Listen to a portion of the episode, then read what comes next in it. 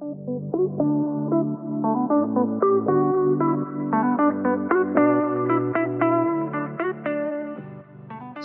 من محمد جواد طبی کبیر هستم. در پادکست GTM ما می‌خوایم ببینیم کسب و کارها محصولات و خدمات خودشون رو چطور به بازار عرضه می‌کنن و نقش marketer ها و به طور کلی marketing در این فرایند چیه. در این اپیزود میزبان آقا امین سیدزاده از product manager های علی بابا هستیم. می‌خوایم سری به دنیای product بزنیم مرز اونو با marketing بدونیم و چالش های یک product manager رو بفهمیم. ممنون که همراه ما هستید.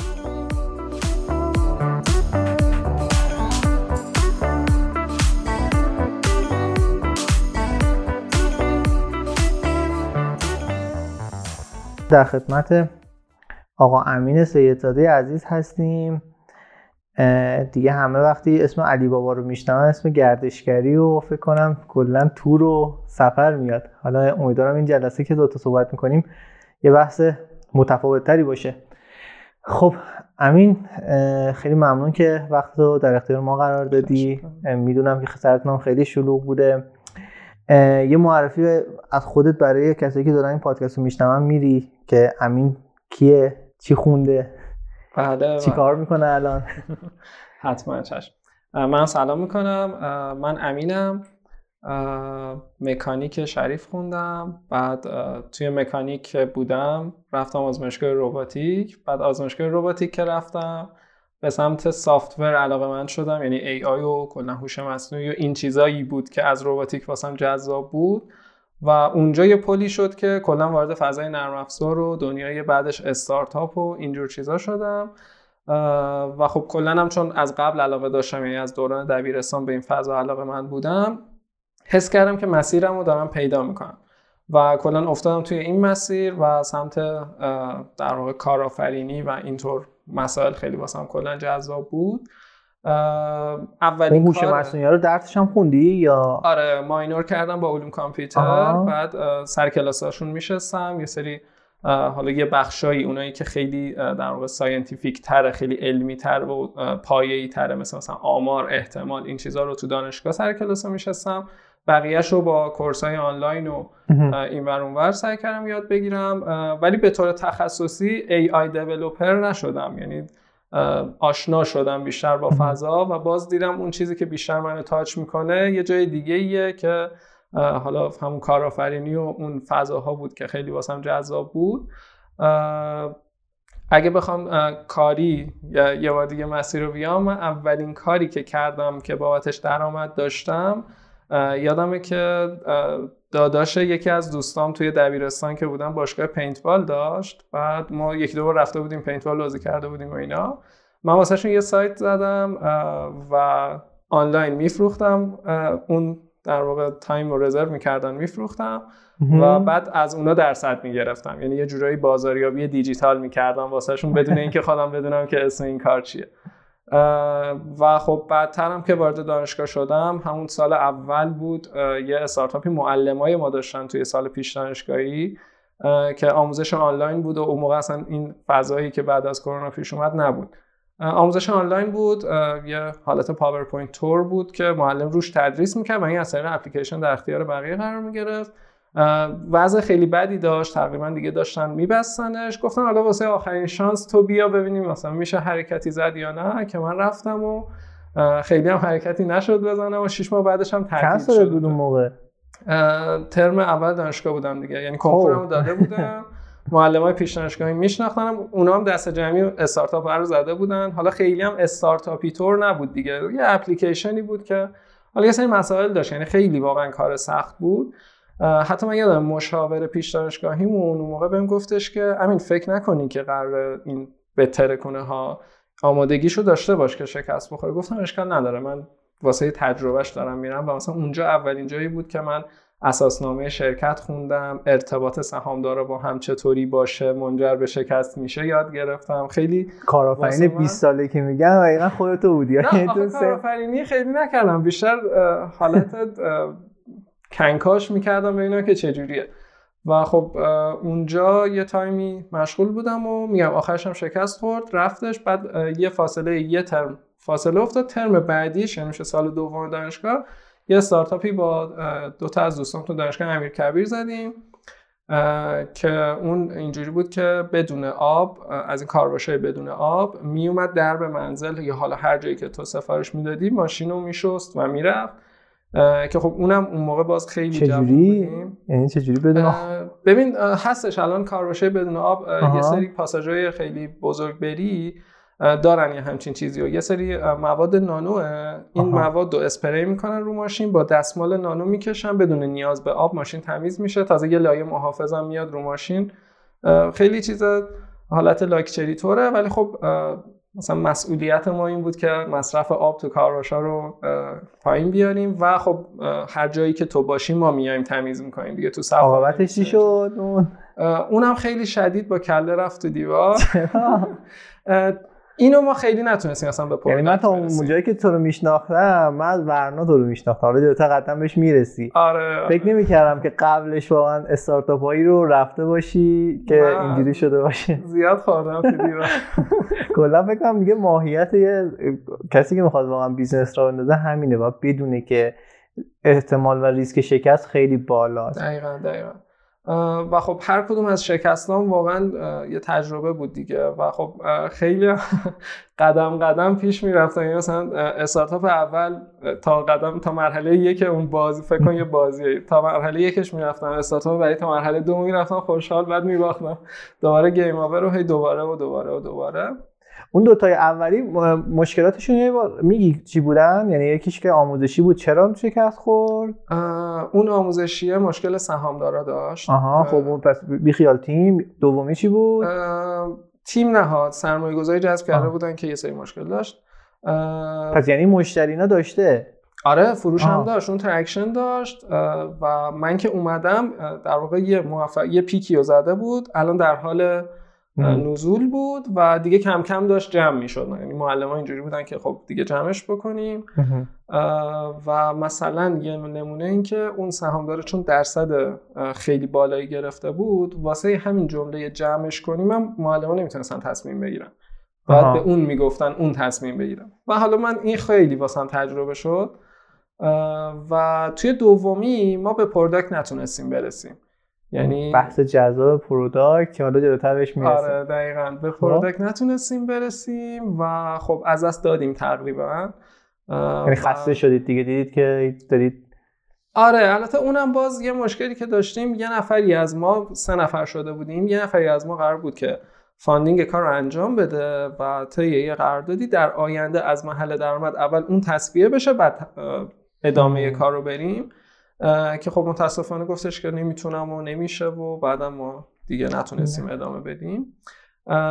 این از این بعدش آره بعدش می‌رسیم به ورنو. آها ورنو. یه تایمی که من خیلی دوستش داشتم واقعا. آره یه تایمی این وسط فاصله بود که من توی آزمایشگاه روباتیک بودم. اون کارهای حالا research و مقاله و اینجور چیزا رو انجام می‌دادیم که اونم تجربه خیلی جالبیه. من کسایی که مثلا توی فضای استارتاپی ان می‌بینم که خیلی از آکادمی بد میگن و اینا اصلا یه جوری میشم ناراحت میشم واقعا. چون اونورم داره اتفاقای خوبی میفته اونورم بالاخره کارا ارزشمنده. یه ارزش های خاصی اونور هست اینورم هست اینورم خیلی ارزشمنده خود منم علاقم اینوره. ولی آکادمی هم واقعا فضای جذابی. و خب حالا درگیر اون کارهای آکادمی بودم تا با حسین آشنا شدم هم بنیانگذار ورنون تو هم آزمایشگاه ما با هم آشنا شدیم یه مقداری هم کار کردیم تو آزمایشگاه و بعدش استارتاپ ورنو رو apply کردیم واسه شتاب دهنده شریف و پذیرش گرفتیم. حالا اگر یه توضیح کوتاهی بخوام بگم اون موقعی که ما apply کردیم ورنو در واقع آموزش زبان به وسیله واقعیت مجازی بود. یه عینک مجازی داشتید که آره ما همیشه تو عینک واقعیت مجازی رو میذاشتیم رو سرمون. وارد یه دنیای کاملا انگلیسی زبون می‌شدیم. و کلا متد آموزشیش هم همون جوری بود که یه نوزاد وقتی به دنیا میاد شروع می‌کنه یاد گرفتن زبان مادریش. تو محیط قرار می‌گیره ما سناریوهای مختلف داشتیم مثلا می‌رفتیم هتل باید رزرو می‌کردیم مثلا اتاق می‌گرفتی می‌رفتی داخل هتل یا تو airport جاهای مختلف و همش انگلیسی باید صحبت می‌کردی. هم تو باید صحبتت انگلیسی می بود درخواست تو انگلیسی مطرح می‌کردی هم همه جوابایی که از محیط می‌گرفتی انگلیسی بود. که خب ما اینو پذیرش گرفتیم وارد فاز شتاب دهی شدیم توی شتاب دهنده اینو اینجا نگه دار چون من ورنو رو فکر می‌کنم هر چیزی که بیشتر باید بهش در صحبت کنیم. حالا می‌گذاریم که ورنو الان دیگه کار نمی‌کنه. الان تو کجا مشغولی؟ من الان علی بابا product manager م. خب product داری چیکار می‌کنی؟ اینجا داری چیکار می‌کنی؟ من... بیشتر حالا بخوای توضیح بدی برای کسایی که آره. می‌خوام ببینن یه product داری چیکار می‌کنه؟ آره. ما توی علی بابا خب vertical های مختلف داریم و یه سری product تحت عنوان core services داریم که به اون vertical ها سرویس میده. vertical ها میشن business های مختلف علی بابا یعنی پرواز داخلی پرواز خارجی هتل تور قطار و همه اینا. و core service ها چیزایی که بین اینا قرار می‌گیرن. مثلا product وبسایت product اپلیکیشن product باشگاه مشتریان product order مثلا. و تقریبا 15 16 تا product داریم اونجا. اینا یک پارچه نیست یعنی اینا جدا جدا بعد وصل شده. آره اینا در واقع هر کدومشون یه product مستقلن که در کنار هم کل علی بابا رو می‌سازن. و حالا دقیق تر باید توضیح بدم ولی به طور کلی اینا در alignment با هم میشن علی بابا خیلی خوب خیلی خوب. ببین فکر کنم تا الان با توضیحاتی قبل پادکست بهت دادم مخاطبای ما رو تقریبا جنسشون رو متوجه شدی. یه سریشون تیپ خود تو هن اون جوونی که داره خیلی کارهای یعنی دنبال کارهای کارآفرینیه. یه تیپش هم تیپ افرادیه که حالا کلا علاقمندن به حوزه بازار marketing. حالا بعضا شاید مثلا حتی فرق بین product و مثلا marketing خیلی ندونن الان می‌خوام برم شروع کنم روی اون موضوع اصلی که حالا فکر می‌کنم این پادکست حول اون داره میچرخه. اینکه شما یه تجربه ای داشتید که خب یه بیزینسی رو خودتون راه انداختید یعنی خودتون شروعش کردید. خیلی کاری با اینکه چجور شروعش کردید ایده چجور به ذهنتون رسید ندارم. و می‌خوام ببینم کلا اون موقع که شما ورنا وقتی الان میشنوی یعنی حتی به نظرم مخاطبان وقتی دارن میشنون خیلی جذاب براشون. ببین من واقعا برام خیلی جذاب بود اون موقع. عینک می‌ذاری انگار کاملا دیگه تو فضای هتلی انگلیسی داره به feedback میاد تو خودت باید جواب انگلیسی بدی سوال انگلیسی. این خیلی باحاله برای من. می‌خوام بدونم شما وقتی این ایده رو شروع کردید سمت product قطعا یه سری پیچیدگی ها و کلا چالش هایی داشته که خیلی در مورد نمی‌خوام صحبت کنم. سمت بازار چیکار کرده بودید. یعنی شما در مورد اینکه اون product چجوری وارد بازارش می‌خوایم بکنیم چه فکری در موردش چه کارایی کرده بودید براش هستن ببین خب اون زمان خود ما هم خیلی جوان تر بودیم. خیلی تجربه هم واقعا کمتر بود. و نگاهی که به market داشتیم از این جنس بود که آیا این product جذابه؟ بله خیلی جذابه. با هر کی صحبت می‌کنیم خیلی جذاب بود. همون زمان ما تو شتاب دهندم که بودیم چون خیلی جذابیت حداقل ظاهری این پروداکت خیلی زیاد بود من یادمه که خیلی سر و صدا داشتیم. مصاحبه می‌کردیم تلویزیون توی نمایشگاه های مختلف می‌رفتیم. همیشه تو چشم بود کاری که داریم انجام می‌دادیم. همیشه می‌گفتیم بیا این عینک رو بذار رو سرت ببین که ما چیکار کردیم. و خب این نیازه حس می‌شد. از اونور متد آموزشی که ما داشتیم learning by doing و اینجور چیزها رو یه عالمه مطالعه کرده بودیم. خیلی واسه خودمون و اون کسایی که مطالعه می‌کردیم جذاب بود. که جنسش با جنس پروداکتی بیشتر ها؟ اینکه نه یه جورایی بیشتر اتفاقا نیاز بازاره. اینکه خب. بازار روشهاش سنتیه. ما حتی با آموزشگاه زبان هم یه عالمه صحبت کرده بودیم. آموزشگاه های زبان مختلف. آموزش خیلی سنتیه حوصله سربره. بچه رو مخصوصا کسایی که سنشون کمتره رو نمیشه نگه داشت. سر کلاس بهشون رو تخت درس داد. و این خیلی پس این تحقیقات این مدلی انجام داده بودید آره، که آره مثلا با چه متدی بخوایم بریم؟ این خب اوکی. ما حتی product اولیه‌مون که آماده شد حضوری می‌رفتیم تو آموزشگاه های زبان مختلف و محصول رو می‌خواستیم بهشون بفروشیم. و تو همین صحبت یه عالمه ما feedback می‌گرفتیم بعد میومدیم رو محصولمون اعمال می‌کردیم. منتها بزرگترین چالشی که ما در نظر نگرفته بودیم این بود که اوکی market واسش جذاب نیازم داره ولی آیا می‌تونه اصلا از این product استفاده بکنه؟ و متاسفانه یعنی جوابش نبود. ما اگه حالا یاد باشه اون دستگاهی که روی سر استفاده می کردیم خب دو مدل بود. اول روی یه مدل HTC بودیم بعد اومدیم روی فیسبوک دستگاهی که می‌سازه و متاسفانه این دستگاه قبلیش که HTC باشه نیاز به کامپیوتر قوی داشت و کلا مجموعش خیلی گرون در میومد و روی دومیه که اتفاقا خیلی هم ارزون تر بود 500 دلار بود فکر کنم قیمتش. و خیلی بهتر بود از همه نظر فقط هم خود دستگاه و دوتا دسته لازم بود. ولی متاسفانه این اصلا تو ایران نبود. یعنی این دستگاه یه شاید مثلا 5 تا دونه تو ایران بود و ما یکیشو داشتیم استفاده می‌کردیم. و اون یه دونه ای هم که ما خودمون داشتیم استفاده می‌کردیم یه نفر رفته بود عراق سفر خریده بود اوورده بود و ما داشتیم روش کار می‌کردیم. و خب این یعنی مشکل زیرساختی که خودتون نداشتید. ممکن بود مخاطباتون داشته باشن که بخوان از اون دستگاه استفاده کنن. همون دستگاه دیگه دقیقا. یعنی ما می‌خواستیم. آقا ما یه product ساختیم خیلی هم خفنه خیلی خوب کار می‌کنه. شما واسه استفاده از این product ما باید یه device ی داشته باشی که اون device در دسترست نیست. و عملا کار ما امکان نداشت که موفق بشه و ما البته زود اینو تشخیص دادیم و حتی قبل از این که ما از شتاب دهنده خارج بشیم کامل پیوت کرده بودیم رفته بودیم سمت دیگه ای که حالا اگه اوکی باشیم می‌تونم آره بگو بگو. می‌خوام من تهش ببینم چجوری آیا به بازار رسوندیمش یا نرسوندین؟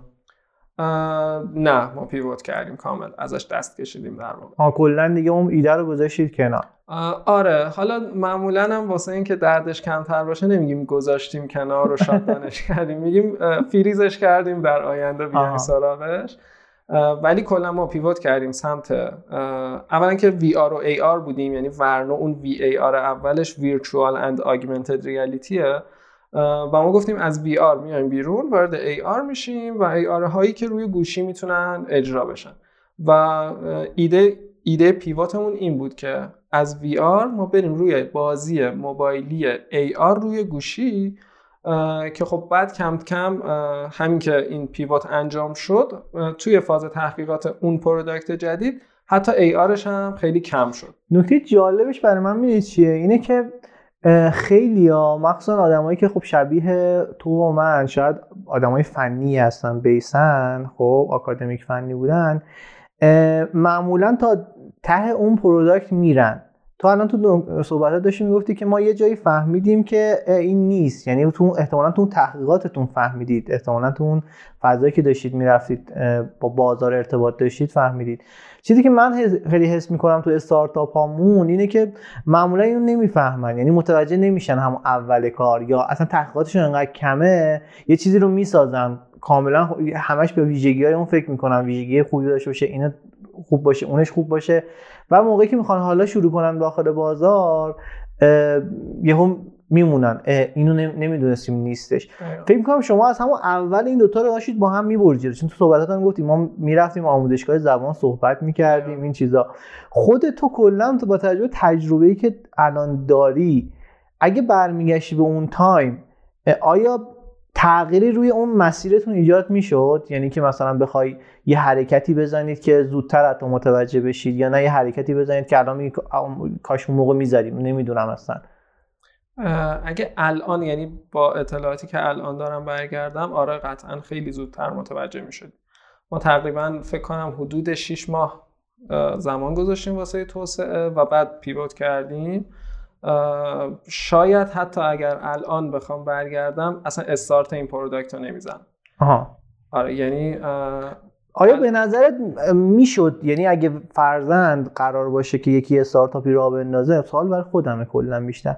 می‌تونه بفهمه که آیا استارت یه چیز رو بزنم یا نزنم؟ یعنی شما می‌تونستی اگه تحقیقات بیشتری انجام بدی اینو متوجه بشی؟ نه راستش خیلی سخته. این خیلی سخته. حالا توی مثالی که گفتم استارت نمی‌زدم چون خیلی واضحه. وقتی یه device خیلی گرونی لازمه واسه اینکه از اون product استفاده بشه این یه قدم خیلی بزرگه فاصله بزرگه با market خب؟ من کلا همیشه اینجوری نگاه می‌کنم که فرض کنیم یه market ی هست که ما می‌خوایم بریم بگیریمش و یه نقطه ای هم هستش که ما الان توش وایسادیم. این فاصله ما تا market دقیقا میشه استراتژی go to market ما. یعنی اساس استراتژی go to market اینه که این فاصله رو ما اول بسنجیم بعد کم بکنیم تا جای ممکن و بعد اون چیزی که باقی میمونه رو واسش پل بسازیم. یه مثال در مورد می‌زنی یا که کم آره بیشتر آره. توضیح میدی.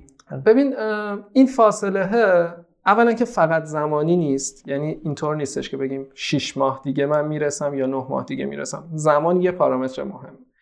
یه پارامتر دیگه ای که این فاصله رو میسنجه پارامتر feature ه. من چند تا feature لازم دارم داشته باشه product م تا بتونم launch بشم تو market.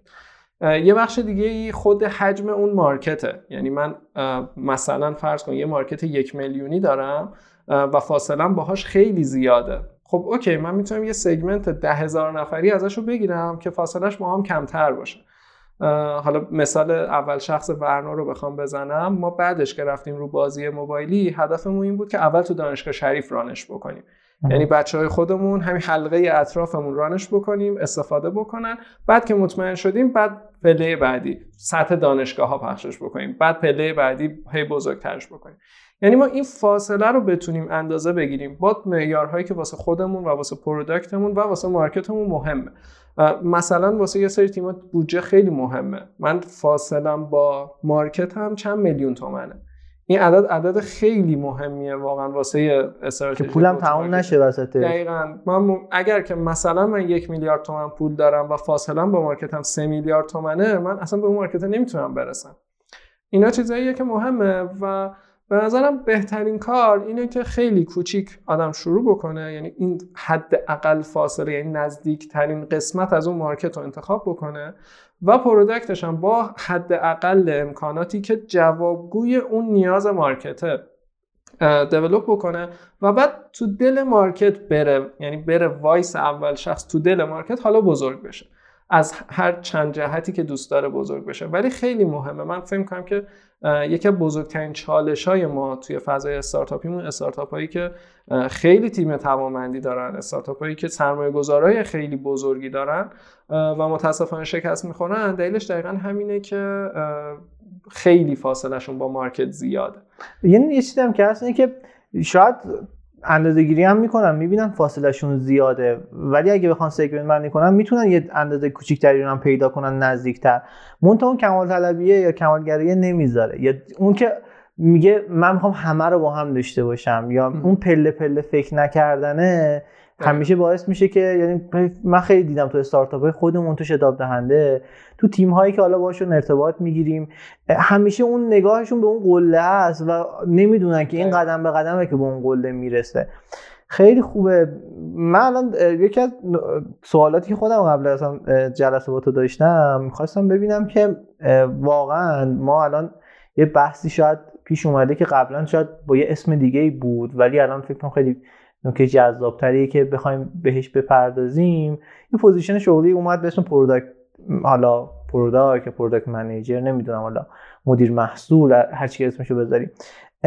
من حداقل با توجه به تجربه کمم مثلا 4 5 سال پیش این اسمو نمیشنیدم. نمی‌دونم. شاید تو این بازار نبودم اصلا. نمی‌فهمم اینو. منتها فکر کنم خیلی جدید هستش. یکم می‌خوام رو این مانور بدیم که دقیقا خود این product حالا کسی که کار میگه من کار product دارم می‌کنم دقیقا داره چیکار می‌کنه؟ یعنی ما شاید اینو می‌دونیم چیه ها ولی اسمش مثلا نمی‌دونیم این اسمش اینه. خب می‌دونم کلا یکم از تجربیات امین چون امین یه آدم خب نگاه هر کسی بیرون نگاه کنه خب میگه یه آدمیه که کارشناسی مثلا دانشگاه شریف یه حوزه فنی خونده بعد مثلا تو حوزه مکانیک و نمی‌دونم حالا هوش مصنوعی یکم قوی بوده. الان product یعنی چیه یعنی این فرقش شاید خیلی ندونن یا مرزش رو ندونن. که حالا جلوتر دوستان اصلا ببینم این فا... این مرزش با marketing چی می‌تونه باشه؟ این مرزش با مثلا حوزه های دیگه چی می‌تونه باشه؟ خودت حالا بخوای اینو تعریف کنی چی تعریف می‌کنی؟ ببین product management یا مدیریت محصول اساسا اولا که خیلی جدیده. یعنی کاملا درست میگی موضوع جدیدیه. پس من واقعا نمی‌دونستم. آره موضوع جدیدیه. تو ایرانم تازه حالا تازه که مثلا سه چهار ساله که شرکت ها سمتش رفتن و این position خیلی رسمی و جدی وجود داره از یه نیازی میاد و اون اینه که ما خب کلا هر شرکتی اومده که واسه یک سری نیاز یا مشکل یه سری راه حل داشته باشه. اوکی؟ یعنی می‌خوام خیلی general بهش نگاه بکنیم IT و software و اینا رو نگاه نکنیم. هرچند که خاستگاهش همون software. یه نیازی وجود داشته و یه راه حلی واسش توسعه داده می شده حول این راه حل یه تعدادی آدم با هم باید کار می‌کردن و حول این نیازه هم یه سری آدم کار می‌کردن توی شرکت های مختلف مثلا, مثلا مدیر فروششون بوده اونجا؟ نمی‌دونم با... خود مشتری اول از خود مشتری آره. مدیر فروش بوده اون کسایی که پشتیبانی می‌کردن صحبت می‌کردن آره خب. این ور سمت نیازم خب احتمالا یه تیم فنی حالا فنی تو حوزه software میشه کد نویس برنامه نویس و designer و کسای دیگه ای که توی تولید اون راه حل در واقع نقش داشتن. product manager کارش اینه که بین همه این المان های مختلف که دارن با هم کار می‌کنن تا یک نیازی برطرف بشه توسط این راه حل در واقع همه اینها رو کنار هم بیاره با هم اینا رو در یک راستا قرار بده و این میشه کار یک product manager یعنی تو همزمان همچنان که ارتباط داری با تیم مثلا مشتری یا نیاز با تیم محصول با تیم تولید کننده یا تیمی که داریم یه چیزی رو develop می‌کنم باید ارتباط داشته باشی. دقیقا دقیقا. در واقع پل بین اینایی اساسا. پس کار یک product manager حرفه‌ای اینه که اولا درست نیاز رو تشخیص بده و دوما مطمئن بشه که راه حلی که داره واسش توسعه داده میشه منطبق بر اون نیازه خب حالا این بین کارهای مختلفی باید انجام بده از اینکه تعیین بکنه چه feature هایی develop بشه تا مطمئن بشه که اون درست develop شده. designer رو هماهنگ بکنه که مثلا اگر فرض کن توی فرایند توسعه محصول اول باید یه design ی برسه بعد بره develop بشه بعد بره تست بشه. این flow درست کار بکنه همه چیز به موقع انجام بشه تا اون نیازه به موقع برطرف بشه که اون مشتری راضی باشه. اینا همش کاریه که اون product manager مسئولیتش رو برداشته. اون چیزی که الان من تو ذهنم داره نقش پیدا می‌کنه انگار تو اون پلی که هستی این ور قضیه هم ما همیشه مثلا من خودم وقتی می‌خواستم کارهای marketing انجام بدم نگاه این بود که آقا تو یه یه ور قضیه من باید به بازار نگاه کنم مشتری چی می‌خواد؟ این ور قضیه باید بتونم اون چیزی که مشتری می‌خواد رو بهش واقعا بفروشم بهش پیشنهاد بدم. خب من marketing کار خب شاید خیلی توی اون محصول نتونم تغییرات ایجاد بکنم. احتمالا معمولا این شکلیه توی شرکت ها احتمال خیلی بالا. فکر چیزی که تو ذهن منه فکر می‌کنم که انگار مدیر marketing با product manager خیلی باید با هم match باشن. خیلی با هم رفیق باشن. یعنی خیلی با هم تو احتمالا نتونی کل بازار رو بتونی بری باهاشون صحبت کنی feedback بگیری. شاید با... شاید هم باید بری این کارو بکنی. منتها ارتباط خوب با مدیر marketing احتمالا خیلی برای تو باید مهم باشه. کلا شما اینو الان تو علی بابا هم این شکلی برای شما. یعنی کلا data های سمت بازار و نیازتون رو چجوری می‌گیرید شما؟ خب. که بیاری اونو design کنی یا بیاری ببینی منطبق هست یا نیست هستن دقیقا. ببین خب هر کدوم از این قدم ها خب اون product manager قرار نیست حتما خودش همه این کارا رو انجام بده. یعنی مثلا قرار نیست خودش مستقیما با صبح تا شب با مشتری صحبت بکنه. هرچند که حتما باید صحبت بکنه. یعنی بلا شک اون استفاده کننده نهایی محصول مدیر محصول باید با حداقل چند تاشون صحبت کرده باشه. ولی مثلا اتفاقی که تو اسکیل علی بابا میفته وقتی شرکت انقدر بزرگه ما انواع و اقسام راه های گرفتن فیدبک از مشتری داریم. تیم UX research به طور اختصاصی داریم که اصلا کار این تیم اینه که بره تحقیق بکنه که تجربه مشتری از علی بابا چیه. یه عالم survey برگزار می‌کنیم امتیاز می‌پرسیم از مشتری مثلا سوال می‌پرسیم که چقدر از خرید راضی بودی یک تا پنج جواب بده. و یه مجموعه ای از همه اینها هستش که در واقع customer insight ما بهش میگیم. اینو می‌گیریم و بعد حالا میایم روش تحلیل انجام میدیم. حتی یه بخشی از insight هایی که ما می‌گیریم مستقیم با مشتری در ارتباط نبوده. یک رفتار مشتری رو ما میایم تفسیر می‌کنیم. اینکه مثلا اگر ما این دکمه رو گذاشتیم اینجا چند نفر روش کلیک کردن واقعا؟ اون گزارش کی بهتون میرسونه؟ اینا تیمای مختلفی داریم. ما مثلا توی بیشترشون در حول department marketing میچرخن. ولی تیم BI هم داریم business intelligence اونا هم اطلاعات میدن بهمون و هر product ی هم واسه خودش یه سری پارامتر مشخص که واسه خود اون product مهمه اونا رو دائما رصد می‌کنه و اطلاعات میده. یه فرایند دیگه ای هم داریم که خود این هم خیلی جذابه و اتفاقا این موضوع واسه استارتاپ ها خیلی قابل انجام تره. و اون ما اصطلاحا بهش میگیم deep interview. میایم یه مشتری رو میشونیم و شروع کنیم باش صحبت کردن. و یه مثلا جلسه یک ساعته ما دائم ازش می‌پرسیم جواب می‌گیریم. حتی آزاد می‌ذاریم که بگو نظرتو بگو هر چی که به نظرت می‌رسه رو. و خود این موضوع خیلی موضوع در واقع واسه خود من خیلی جذاب بود. چون که بدون هیچ فاصله ای بدون هیچ نیاز به تفسیری میشینی با مشتریت صحبت می‌کنی. و این اتفاقا چیزیه که استارتاپ ها خیلی راحت تر می‌تونن انجام بدن. تو وقتی 100 تا مشتری داری خیلی راحت تر بشینی باشون صحبت بکنی ببینی واقعا مشکلشون چیه. و خب هر چقدر هم شرکت بزرگ میشه قاعدتا یه فرایندهایی واسه این کار داره و این تو شرکت های بزرگ خیلی مرسومه که با مشتری دائما در ارتباط باشی و ازش نظر بخوای. قاعدتا از یه نکته که هست اینجا من حس می‌کنم اینه که توی استارتاپ یا تیم های کوچیک که انقدر مثلا شاید مثالی بابا منظم یا تعداد بالا نباشه یا اصلا اون قضیه مشتریشون انقدر زیاد نباشه حس می‌کنم اینجور کارها رو احتمالا خوب بین خودشون دارن تقسیم می‌کنن. یعنی همزمان که تو داریم رو محصول کار می‌کنی همزمان باید حول کارهای marketing هم باشی حول کارهای مثلا همون تیم UX خودتی تیم نمی‌دونم data خودتی. انگار یه جورایی خودتون باید اینو تقسیم بکنی.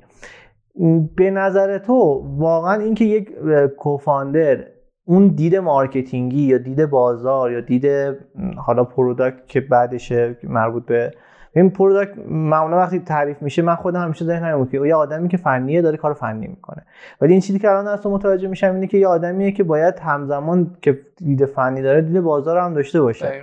خب می‌خوام بدونم این اهمیتش رو خودت واقعا تا چه حد می‌دونی؟ و اینکه واقعا چجوری میشه بهش رسید؟ یعنی اینکه مثلا انتظاری هم نمیره. یعنی کسی که کل زندگیشو داشته کار ریسرچ انجام می‌داده تحقیقات انجام می‌داده چجور به اون بازار یعنی اون دید بازاری برسه؟ من واقعا خودم راه حلی جز این که بخوام فقط چشم و گوشم رو باز کنم برم مثلا با آدما صحبت کنم چیزی ندیدم واقعا. یعنی متدی پیدا نکرده بودم. تو خودت به نظرت این دید رو چجوری یک کوفاندر می‌تونه پیدا بکنه؟ ببین این موضوعاتی که الان ما داریم در موردش صحبت می‌کنیم خب همه جای دنیا بوده و کلی هم اتفاقا استارتاپ به خاطر این موضوعات شکست خورده یا پیروز شده و اومدن مدل بندیش کردن. یعنی یه چیزی که الان خیلی مطرحه بحث product market fit ه خود این اصطلاح product market fit من فکر کنم که شاید 80 درصد راه یه استارتاپ باشه. واسه اینکه اصلا ببینه ادامه باید بده یا نباید ادامه بده. و خب این product market fit به نظرم مهمترین چیزیه که تو شروع یه استارتاپ باید در نظر یعنی خود من الان استارتاپ بخوام بزنم اولین کاری که می‌کنم اینه که یه product ی آماده می‌کنم یه segment market انتخاب می‌کنم و همون که گفتم فاصله رو کوتاه بکنیم. خیلی سریع قبل از اینکه هر کاری بخوام بکنم قبل از اینکه جذب سرمایه معرفی هر چیزی بخوام انجام بدم این product رو می‌برم تو دل اون market و می‌بینم که product market fit می‌شود یا نه. خب حالا PMFش میگن. ابزارم واسه سنجشش داریم که ما کی بگیم product market fit شدیم. حالا شاید جالب باشه ابزارش هم بگم چه مدلی آره بگو بگو.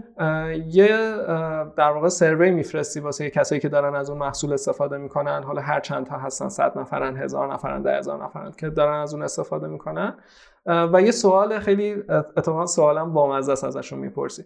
سوال اینه اگر این محصول از فردا نتونی از این محصول استفاده بکنی چقدر ناراحت میشی؟ کلمش دیساپوینتده چقدر ناامید میشی چقدر ناراحت میشی. و سه تا گزینه داره. خیلی ناراحت میشم یه ذره ناراحت میشم اصلا ناراحت نمیشم. خب؟ و یه benchmark ی که وجود داره اینه که اگر چهل درصد به بالا گفتن که خیلی ناراحت میشم از اینکه این محصول وجود نداشته یعنی تو product market fit شدی. یعنی product ی که ساختی داره نیاز اون market ی که انتخاب کردی رو برطرف می‌کنه. حالا اگر به درستی برطرف می‌کنه. به درستی برطرف می‌کنه. حالا این امتیازش هم هر چقدر بالاتر باشه درست تر در واقع داری بر اون مشکل رو برطرف می‌کنی. حالا okay ما اینو می‌ذاریم معیار و میریم توی market می‌بینیم که product market fit نشدیم. یعنی اصلا اولش قرارم نیست که باشیم. میایم تغییرات میدیم. یعنی انقدر تغییر باید بدیم یا توی اون market ی که انتخاب کردیم عوضش می‌کنیم یا اون solution ی که داریم میدیم اون product ی که داریم توسعه میدیم و اونقدر تغییرش میدیم تا این product market fit اتفاق بیفته. یعنی اولین چراغ سبز یه استارتاپ به نظر product market fit ه تا اول market تو انتخاب کردی product ت هم develop می‌کنی با سریع ترین و کوتاه ترین فاصله ممکن. میری تو دل market اگر product market fit بودی شروع می‌کنی به scale up فکر کردن به بزرگ کردن market فکر کردن به اضافه کردن feature و بقیه چیزا. یعنی کنم گل این اپیزود همین باشه که اگه ما بتونیم واقعا اون فاصله رو و این متد product market fit رو درست حسابی پیاده سازی کنیم خیلی از این شکست رو شاید واقعا جلوشو بتونیم بگیریم. خیلی از این حالا من شکست رو میگم خود منم به بر می‌خوره بگم. من خودم استارتاپ بخوام اسم ببرم تعدادشون فکر کنم مارتو بیشتر هم بشه. نمیگم شکست خوریم چون واقعا شدم به آدم بر بخوره. ولی خب نکته که هست اینه که می‌تونیم زودتر بفهمیم. یعنی من الان خودمون رو خودم نگاه می‌کنم 11 ماه داشتم روی یه چیزی کار می‌کردم که سر یک feature خیلی یعنی سر یه بحث خیلی ساده ای اون اتفاق نمی‌تونسته بیفته تو بازار. حالا برای تو مثلا زیر ساختش وجود نداشته. برای من اون فرهنگی هنوز اتفاق نیفتاده بوده. اصلا آدم هایی که من داشتم کار می‌کردن گوشی نمی‌تونستن داشته باشن. یعنی گوشی نداشتن گوشی اندروید نداشتن که بخوان اپ داشته باشن. خب این رو من خب امتحان نکرده بودم. من محصول کامل ساختم رفتم بعد تازه دارم با سرمایه گذار صحبت می‌کنم که بیا پول بده من اینو می‌خوام ببرم تو بازار. یعنی واقعا هم حق میدم به سرمایه گذار که نخواد پول بهم بده. چرا بخواد پول بده که؟ من که هنوز نمی‌دونم این واقعا اون مشتری رو می‌خواد یا نه. فکر کنم هدف از یعنی یه جمله قرار باشه این اپیزود بهمون بده اینه که آقا اگه می‌خوای واقعا وارد بازار بشی یه سگمنت کوچیک انتخاب کن با یه محصول حداقلی که اون سگمنت رو بخواد مثلا یه جورایی نیازش رو رفع بکنه و واقعا تست بگیر یعنی ببین واقعا داره اونو رفع می‌کنه یا نه. و معمولا اینجوری نیست. یعنی خیلی از استارتاپ ها من قشنگ الان هی نگاه می‌کنم چه تیم های الان اون چه تیم های دیگه. واقعا همین هستش. یه نکته ای که هست اینه که قاعدتا حالا فهم فرض می‌کنم که ما وارد بازار شدیم داریم اون فرایند رو اجرا می‌کنیم. خیلی اتفاق میفته که احتمالا دیدی مشتری ناراضیه. خب یا مشتری تجربه کار تجربه استفاده خوبی نداره از اون محصول product ما یا خدمتی که ما بهش ارائه داریم okay نیست. ما معمولا خیلی هم بد میریم مثلا از این حالا اتفاقی که افتاده تبدیلش کنیم به فرصت. خب ببینم تو خود تو چه تو علی بابا چه تو ورنو حالا ورنو که خیلی وارد بحث بازارش نشدید. با مشتری ناراضی چجور برخورد می‌کنید؟ کلا ببین نه کلا مشتری ناراضی چجور می‌بینی؟ توی product خودت یه مشتری ناراضی چجور چه آورده برای تو می‌تونه داشته باشه واقعا؟ خب. اصلا برخورد کردید یا نه؟ تو علی بابا همشون راضی okay نه به حال خب انتقاد که وجود داره شکایت هم حتی وجود داره. این طبیعت کار کلا کار کردن طبیعتش اینه که یه تعدادی ازت ناراضی. نکته که وجود داره اینه که بزرگترین منبع آموزش ما اتفاقا مشتری های ناراضی ما اون کسی که محصول خیلی باش فیته و داره استفاده می‌کنه و خیلی خوشحاله خب اوکی این پرفکت این مشتری خیلی مشتری ارزشمندیه. ولی اون نقطه‌ای که ما تصمیم می‌گیریم ایبامون رو برطرف بکنیم رشد بکنیم تغییر بکنیم به سمت اون چیزی که مشتری های بیشتری بخوان اتفاقا باید بریم سراغ مشتری ناراضیات تو چرا ناراضی؟ چرا دیگه خرید نکردی؟ چرا سرچ کردی ولی پرداخت نکردی؟ مشکل چی بود؟ و حتی ما کلی فرایند داریم واسهش یه پارامتری هست به اسم NPS که یه جورایی رضایت مشتری رو میسنجه و سوالی که ازش می‌پرسه اینه که چقدر احتمال داره که این محصول رو به دیگران توصیه کنی.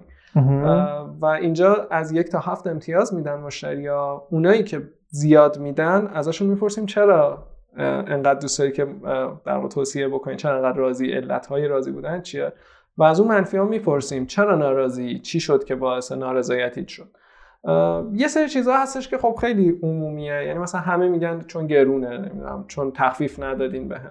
ولی بعضیا یه نظراتی دارن که اتفاقا اونو ما وقتی حل می‌کنیم اینجا تفاوت ایجاد می‌کنیم با رقیب با بقیه کسایی که دارن اون نیاز رو به یه نحوی حل می‌کنن.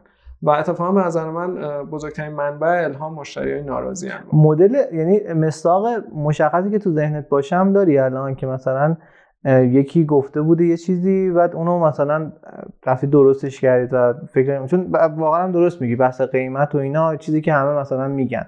آقا نمی‌دونم فلان چیز هست نه فلان اتفاق افتاد. ولی بعضی چیزا واقعا یه چیز یه پیشنهاد انگار فراتر از این جدا از اینکه انتقاد انگار یه پیشنهاد واقعا. که اگه اونو بذاری خیلی چیز مثالی هم داری. برای حالا شهری بابا چه جای دیگه که کار کرده بودی؟ خیلی زیاده مثالاش ولی یه مثال کوچولوش رو اگه بخوام بگم ما توی پرواز خارجی یا تور خارجی وقتی مشتری خارج از ایران میره خب دسترسیش به خیلی از چیزهای داخل ایرانش قطع میشه. مثلا به سادگی نمی‌تونه زنگ بزنه به پشتیبانی ما. یا نمی‌تونه ریالی شاید پرداخت بکنه با توجه به اینکه بانک های ما وقتی می‌خوای وصل بشی میگه بعد از سرور ایران وصل بشی. یه همچین مشکلاتی. اینا چیزاییه که توی همین صحبت ها از مشتری دریافت شده. حالا یا تلفنی بوده یا همین فرایندهایی که گفتم واسه دریافت داشتیم. و خب این اتفاقا بزرگترین منبع الهام ما بوده و وقتی ما این مشکل رو حل می‌کنیم یعنی این جزئیات کارمون رو حل می‌کنیم حالا ما تفاوت ایجاد کردیم نسبت به بقیه رقیبامون. چون خوب گوش دادیم مشتری دقیقا کجاها کارش گیر میفته و اون رو رفتیم حل کردیم و حالا ما یه چیزی داریم که بقیه رقیبامون ندارن یا ندیدن و اونا باید دنبال ما بعدا بیان حالا این feature رو اضافه کنن بعد feature بعدی رو اضافه بکنن و این این میشه جایی که ما در واقع اون رهبری بازار رو به دست میاریم. خیلی جالبه ها. یعنی من هی فکر می‌کنم می‌بینم مثلا علی بابا با اون همه مثلا product ی که داره با اون همه مشتری که داره چقدر وقت داره می‌ذاره برای اینکه با اون مشتری با اون user و کسی که داره استفاده می‌کنه صحبت کنه گپ بزنه بیاد بشونتش یه جایی باهاش صحبت کنه هم تو صحبتات گفتی. ولی ما استارتاپ ها یا business های کوچیکمون شاید صد تا مشتری هم نباشن. صد تا آدمی که نصبم کرده باشه نباشن. ولی باشون گپ نمی‌زنن صحبت نمی‌کنن. یعنی من خیلی خیلی حیفه. واقعا حیفه. یعنی حیفش میاد یعنی تو, تو وقتی می‌بینی یه business ی که حالا ما معمولا تو گردشگری میگیم لیدر بازارمون هستش داره این کار رو می‌کنه خودش هم داره اذعان می‌کنه. یعنی چیزی هم نیستش که بگی top secret هستش مثلا خیلی در موردش نمی‌خوان صحبت کنن جز مثلا چیزهای راز خود علی باباست. نه داره خودش میگه که آقا من دارم این کارو می‌کنم.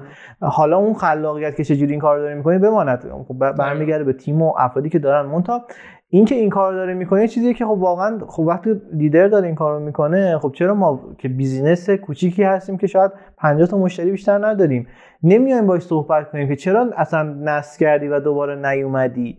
که خیلی اتفاق میفته من تو استارتاپ خودمون می‌بینم واقعا عجیبه. یعنی برای خودم من حیفم میاد که این کارو انجام نمیدیم.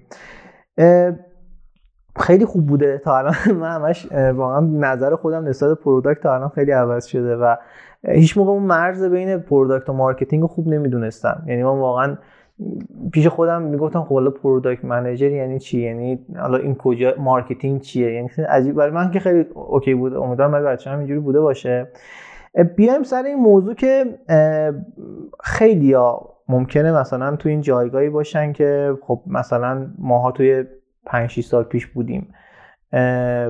خیلی گنگن نسبت به آیندهشون خیلی گنگن نسبت به اینکه چه اتفاقی قراره بیفته تو ایران تو این شرایطی که هست تو این درسی که دارم می‌خونم معلوم نیست مثلا به درد می‌خوره حالا فقط هم مختص شریفی ها نیست. دادا اتفاقا شریفی ها اسمشون بد تو فکر می‌کنن چون شریفی دیگه کار و اینا همه چیش براش okay ه. برای بقیه افراد کلا جوون هایی که دارن یه درس رو می‌خونن و تو اون شرایط نامفهوم موندن. می‌خوام حالا یکم در مورد زندگی یه آدم product یعنی کسی که product manager ه زندگی چطور داره میگذره؟ این تو ابعاد دیگه زندگی چه تأثیری داشته؟ خب من marketing کارم مثلا خودم marketing می‌دونم. این کجا به دردم خورده؟ هیچ موقع تو قضیه پولی و اینا حالا با اینکه لنگ میمونم و بچه همه خیلی موقع قرض ولی موقع درآمد و فروش و اینا مشکل پیدا نمی‌کنم. یعنی خب می‌دونم که بالاخره یه راهی پیدا می‌کنم. حالا بحث مزاجشه یعنی واقعا راهش رو تو زندگی خودم این بود گذاشته. پر حرفم پرچونم اینا رو داشته. ولی می‌خوام بگم کلا اون سبکی که تو زندگی کردی و الان داری کار product می‌کنی تو ابعاد دیگه زندگی چه تأثیری گذاشت؟ و واقعا فکر می‌کنی چه جور position ی الان خودت مثلا کسی که بخواد اینور قضیه اینور گود نشسته می‌خوای نصیحتش بکنی چی در موردش میگی؟ والا نصیحت که حالا اصلا خودم واقعا در جایگاهی نمی‌بینم که نصیحت بکنم. اون تجربه اول شخص من از این ماجرا از ورودم به product و کار کردن و یاد گرفتن در فضای product دو تا موضوع خیلی جدیه. موضوع اولش بحث ارتباطاته. گفتم کار یه product manager اینه که در واقع مثل یه نخ تسبیح دونه های مختلف آدم های مختلفی که دارن حول یک product کار می‌کنن و به هم متصل کنه. و خب designer یه زبونی داره developer یه زبونی داره اون فروشنده یه, یه زبونی داره و اینا خیلی آدم های متفاوت از طیف های متفاوتی و تو باید هم خوب بشنویشون هم خوب منتقل بکنی به نفر بعدی این کارو. یعنی اون در واقع هابی که تو قرار گرفتی اون وسط و داری در اینا رو به هم متصل می‌کنی خیلی باعث میشه که هم شنونده بهتری بشی و هم گوینده بهتری بشی. حرفاتو واضح تر بزنی بتونی با مثال توضیح بدی بتونی خیلی و مطمئن تو پادکست خودش داره نشون میده یعنی واقعا همین شکلی هست. بتونی مطمئن بشی که طرف متوجه شده که چی گفتی. چون خود اینم خیلی موضوع مهمیه توی بحث product management این موضوع اوله. موضوع دوم بحث اینه که کار یه product manager اینه که یک نیاز واقعی رو به صورت واقعی حل بکنه. پس در نتیجه باید خوب نیاز بشناسه و خوب راه حل ارائه بده. و خب این تو زندگی شخصی منم خیلی کار کرده.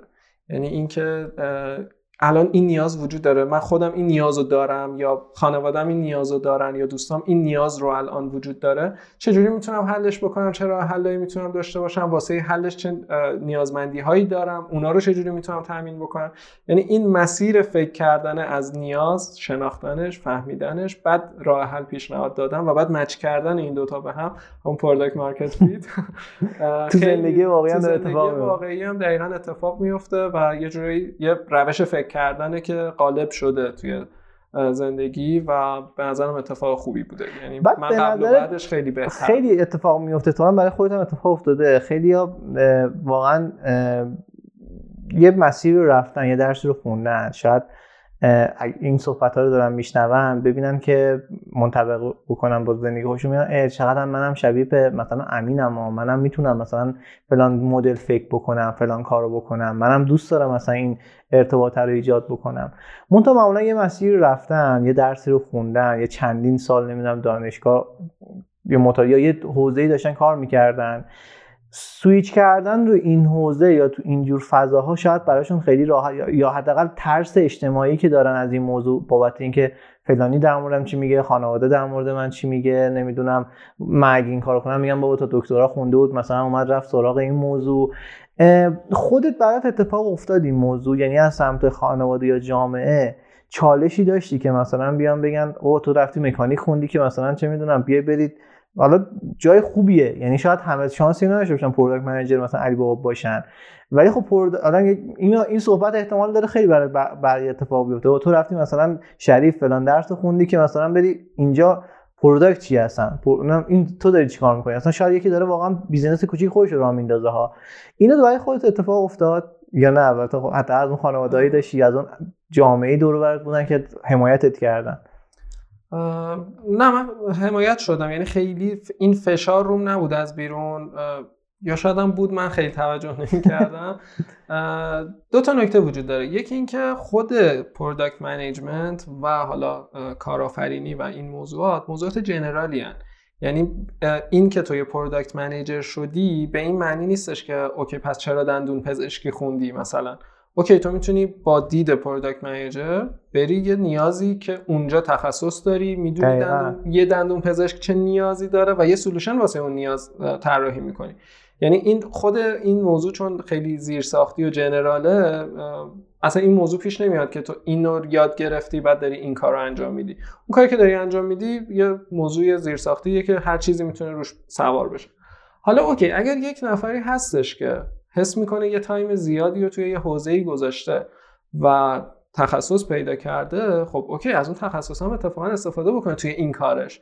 یعنی خیلی عالیه. اگر که مثلا یه نفر فرض کنیم دکترای مهندسی مکانیک داره خب اوکی یه product ی که مربوط میشه به مکانیک و اون حالا تخصصی که اون آدم داره برد اون کار رو انجام بده و این کار فوق العاده است. اگر نه دوست نداره اون موضوع رو یا حس می‌کنه که اون چیزی که باید بلد باشه اون تسلطی که باید داشته باشه رو نداره اوکی عوضش می‌کنه. اینجا اتفاق بدی نیفتاده. من یه چیزی که دوست نداشتم رو رها کردم. این اتفاقا معمولا این رها کردن خیلی سخته دیگه برای آدم آره ولی اتفاق مثبتیه. یعنی اگر اینطور ببینیمش که okay من این چیزو که دوست ندارم یا بلد نیستم یکی این دوتا. okay رهاش می‌کنم دیگه. این خیلی راحت تر می‌کنه. ولی اگر من بلدم و دوست دارم و دارم این کار رو انجام میدم خب okay می‌تونم این رو این دانشم و این علاقم رو منتقل بکنم و باش یه کار دیگه ای بکنم. خیلی هم عالی. من می‌خوام بخش پایانی صحبتمون اینجوری باشه که بیا در مورد اینکه حالا فرض کن یه کسی می‌خواد تو این فضا وارد بشه. حالا تصمیمشو گرفته دوست داره حالا یا نه مثلا حس می‌کنه که همچین تفکری تو زندگیش یا توی کاری که داره انجام میده نیازه. مثلا برای خود من برای من الان خیلی جالب شد که وقتی تو digital marketing یا digital marketing دارم کار می‌کنم وقتی میرم پیش یک حالا کارفرمایی می‌خوام باش صحبت بکنم اون نیاز رو راحتتر بفهمم. شنونده بهتری باشم. یعنی حالا فرض کن که یه کسی به این نتیجه رسیده که این تفکر یا این مدل زندگی کردن یا این پوزیشن رو دوست داره می‌خواد بره سمتش. پیشنهاد چیه برای اینکه بخواد تو این مسیر بیفته؟ منابعی که می‌تونه ازشون استفاده کنه چی می‌تونه باشه؟ یا مثلا خودت از چه چیزایی استفاده کردی تو این مسیر که به این مسیر؟ یا نه همینجور تجربی باید بیایم تو دل کار رو ببینیم چه شکلی میشه. ببین خب این که بیاین تو دل کار که قطعا بهترین اتفاقه. یعنی وقتی میاین تو دل کار حالا هی آدم خودش رو بهتر می‌کنه یاد می‌گیره کنار دست یه نفری که بلده قرار می‌گیره و این مسیر خب قاعدتا باید اتفاق بیفته. اصلا شکی توش نیست. ولی خب این نوع داشته باشیم که من قرار یک مشکلی رو پیدا بکنم و واسهش یه راه حل داشته باشم و این راه حل رو برسونم به دست اون کسی که اون نیازو داشته. تو پرانتز بگم خیلی وقتا این نیازه ریشش خودمونیم. یعنی یکی از ساده ترین کارها واسه اینکه ببینم چه استارتاپی بزنم چه محصولی توسعه بدم چه کاری انجام بدم اینه که من کجا خودم نیاز دارم کجا خودم لنگم کجا اگر این مدلی بود بهتر می‌شد و این خودش میشه یه دروازه‌ای که خیلی از کارآفرینای بزرگ هم این شکلی بودن یعنی مثلا یه مشکلی تو زندگی خودشون داشتن که من یه مشکلی دارم و اتفاقا وقتی خودم هم اون آدمی که این مشکل داره اون محصولی هم که توسعه داده میشه خیلی منطبقه بر اون نیاز من. می‌دونی چون اول شخص تجربهش کردم واقعا اون نیازو. حالا اینو داشتم می‌گفتم که یه من قراره به عنوان product manager یک نیاز رو شناسایی بکنم و واسهش راه حل بدم و این راه حل رو برسونم به دست اون آدم. خب okay. واسه این کار قبل از ما یک عالم کار انجام شده یه عالم شکست و موفقیت بوده و نتیجهش یه سری خروجی شده یه سری مثلا روش طراحی شده واسه اینکه چجوری یه نیاز رو به دست مشتری برسونیم. و منابع هم واقعا فراوونه. یعنی الان دیگه توی عصری هستیم که خیلی واقعا این که نمی‌دونستم معنا نداره. هر چیزی که واست سواله می‌تونی راحت search بکنی یه عالم منابع میاد یه عالم آدم میاد که می‌تونی بهشون connect بشی بهشون پیام بدی باشون صحبت بکنی و بعضا هیچ مانعی واقعا وجود نداره. یعنی همین اراده وجود داشته باشه که من می‌خوام این کار رو انجام بدم. قبل از من این کار انجام شده کلی موفقیت و شکست بوده و نتایج این موفقیت و شکست ها منتشر شده. حالا یا کتابه یا مقاله است یا ویدیو یا هر چیز دیگه ای که می‌تونه باشه من برم اونا رو بخونم ببینم که چطور این راه ها انجام شده و بعد باز همچنان به چشم یه ابزار ببینمش. مثلا فرض کن که متدولوژی اسکرام اومده یا تفکر اجایل اومده که ما نرم افزارهایی بسازیم که بهتر به نیاز مخاطب پاسخ بده. اوکی این یه ابزار منه. من در نهایت می‌خوام اون نیاز رو پاسخ بدم با یه راه حل. و میرم توی این متدولوژی کار می‌کنم با این استاندارد کار می‌کنم با این مدل کار می‌کنم. قوانین می‌خواد این شکلی باشه یا این شکلی باشه. و با این نگاه اتفاقا یاد گرفتنش هم خیلی ساده تر میشه. من می‌دونم چرا دارم میرم اینو یاد بگیرم من. اگر دارم میرم مثلا اسکرام کار بکنم دلیلش اینه که قبل از من یه نفر باز دوباره تکرار کنم. یه نیازی بوده یه راه حلی می‌خواسته بده. رفت انقدر خورده تو در و دیوار بعد انقدر روش های مختلف رو امتحان کرده. اومده گفته به نظر من این مدل کار می‌کنه. و یه عالم تیمم رفتن و واقعا کار کرده. خب okay من الان میرم اینو یاد می‌گیرم. خیلی متفاوته با اینکه okay من می‌خوام scrum یاد بگیرم. این خیلی یعنی خودت باید اول حس بکنی که اونو نیاز داری و دقیقا. بیای بری حالا متناسب با اون این کار رو و اون منابعی که قبلا بوده استفاده کنی. خیلی ممنون واقعا ازت. من خودم خیلی استفاده کردم. یه بحث فکر کنم تنها اپیزودمون باشه که بحث product فقط توش خیلی bold شد. مرسی که وقت گذاشتی. اگه نکته ای سخن پایانی هستش بگو میشنویم. وگرنه که خدا خدافظی کنیم با دوستان. مرسی مرسی. خیلی ممنون ازت. سلامت باشین. خدا نگهدار. خدا- خدا-